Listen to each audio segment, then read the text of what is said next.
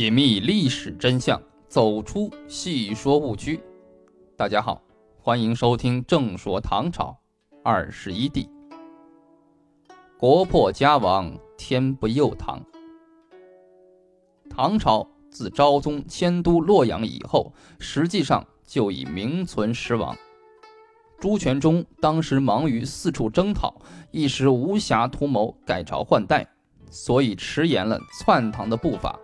结果朱全忠实现篡谋的一幕是到了哀帝时，仅仅就从这点上来说，哀帝就实在是称得上可悲可哀的皇帝了。哀帝李处是昭宗第九子，景福元年九月三日生于大内，初名李祚，乾宁四年封徽王，天复三年二月拜开府仪同三司，充诸道兵马元帅。天佑元年八月，昭宗被杀以后，蒋玄晖假传遗诏拥立。哀帝当国，一切政事都由朱全忠决策。他继位以后，甚至都没有改元，一直在使用天佑年号。然而不幸的是，天不佑唐，大唐帝国近三百年的基业注定要在他手里倒塌了。哀帝在位期间，其实没有下达过任何实际的政令，那些以他的名义下达的制敕，其实都是按照朱全忠的意思办理。所谓时政出贼臣，哀帝不能治。他名义上的上朝也会以各种冠冕堂皇的借口停罢。哀帝能够做的，就是顺乎朱全忠的意思，把朱的政治的地位和威望一步步提升和加固。天佑二年十月，敕承德军改为武顺军，下辖的藁城县改为藁平，信都为姚都，栾城为栾氏，阜城为汉阜，临城为房子。这是为了避朱全忠祖父朱信、父亲朱成的名讳。朱全忠父祖的名字要避讳，说明朱全忠已开始超越了臣下的身份。对哀帝有利的事情有这么两件，估计是出于他的本意或者是亲信的主张，但是都没有成功。一件事是天佑二年九月，以宫内出使的名义加封他的乳母为昭仪和郡夫人，其中乳母杨氏赐号昭仪，乳母王氏封郡夫人。另外一个也封王的乳母在昭宗时已封郡夫人，也打算准杨氏立改封为昭仪。此举被宰相提出异议，他们认为乳母自古无封夫人赐内侄的先例，后来因循此例，实在是有乖典制。当年汉顺帝封乳母宋氏为山阳君，安帝乳母王氏为野王君时，朝廷上就议论纷纷。臣等商量，当今局势下，礼仪求救，妄赐杨氏为安圣君，王氏为辅圣君，第二王氏为康圣君。哀帝也只好依从。另外一件是天佑二年十一月，哀帝准备在十九日亲祀元丘的事。当时各衙门已经做好了举行礼仪的各项准备，宰相也已下南郊坛熟悉有关仪式。可是朱全忠听到后很不高兴，认为举行交天之礼是有意延长大唐国祚。有关主事的官员很恐惧，就借口改期，使此事不了了之。然而紧接着，哀帝就将以为梁王的朱全忠加授相国，总百魁，又晋封魏王，所担任的诸道兵马元帅、太尉、中书令、宣武、宣义、天平、护国等军节度观察处置等使职务照旧。入朝不趋，见履上殿，暂拜不明，兼备九锡之命，基本上超过了汉初相国萧何和汉末丞相曹操。朱全忠的身份是自两汉以来权臣篡位的重现，其地位距离九五之尊已经只有一步之遥了。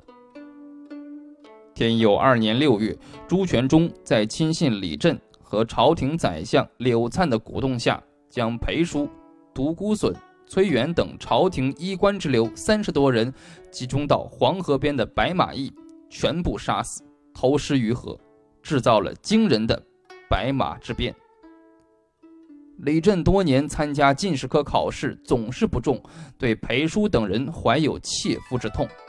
他对朱全忠道：“这些人常自谓清流，现在投入黄河就变成浊流了。”朱全忠大笑，这实际上扫除了他篡位过程中的一大障碍。朱全忠对读书人怀有天然的敌意，这从一件小事上可以看出。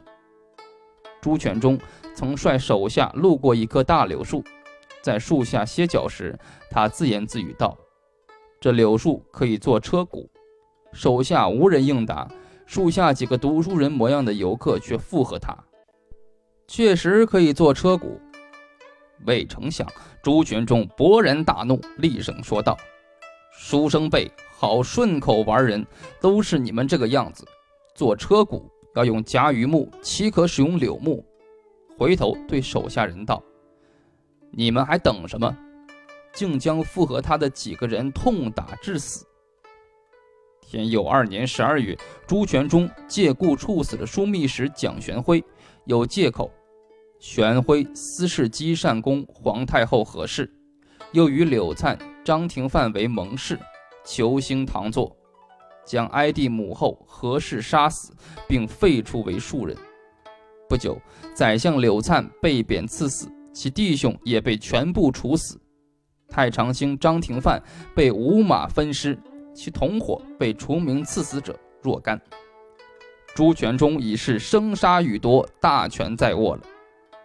天佑四年三月，经过一番假意的推辞，是为天下兵马元帅梁王的朱全忠接受了哀帝的禅位，建国号梁，改元开平，以开封为国都，史称后梁。从此后梁、后唐、后晋、后汉、后周五代相继，中国历史进入了五代十国的混乱时期。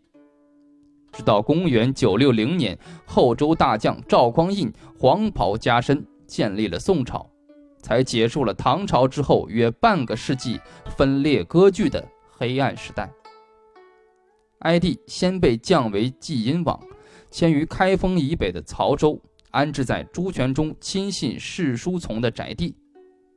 由于太原李克用、凤翔李茂贞、西川王建等仍然奉天佑正朔，不承认他的梁朝，朱全忠担心各地军阀的拥立会使废帝成为身边的定时炸弹，就一不做二不休，于天佑五年二月二十一日，将年仅十七岁的哀帝镇杀。朱全忠为家史曰哀皇帝，以王礼葬于济阴县定陶乡。然而，这些不过是统治者出于自身利益的考虑玩弄的政治把戏。所有的努力不能改变的事实是，哀帝作为亡国之君，永远无法起死回生，大唐帝国一去不复返了。只有哀帝那孤寂的坟茔，似乎还在诉说着那个曾经繁荣昌盛的帝国的毁灭，竟是那样的轻而易举，又是这样的叫人无奈。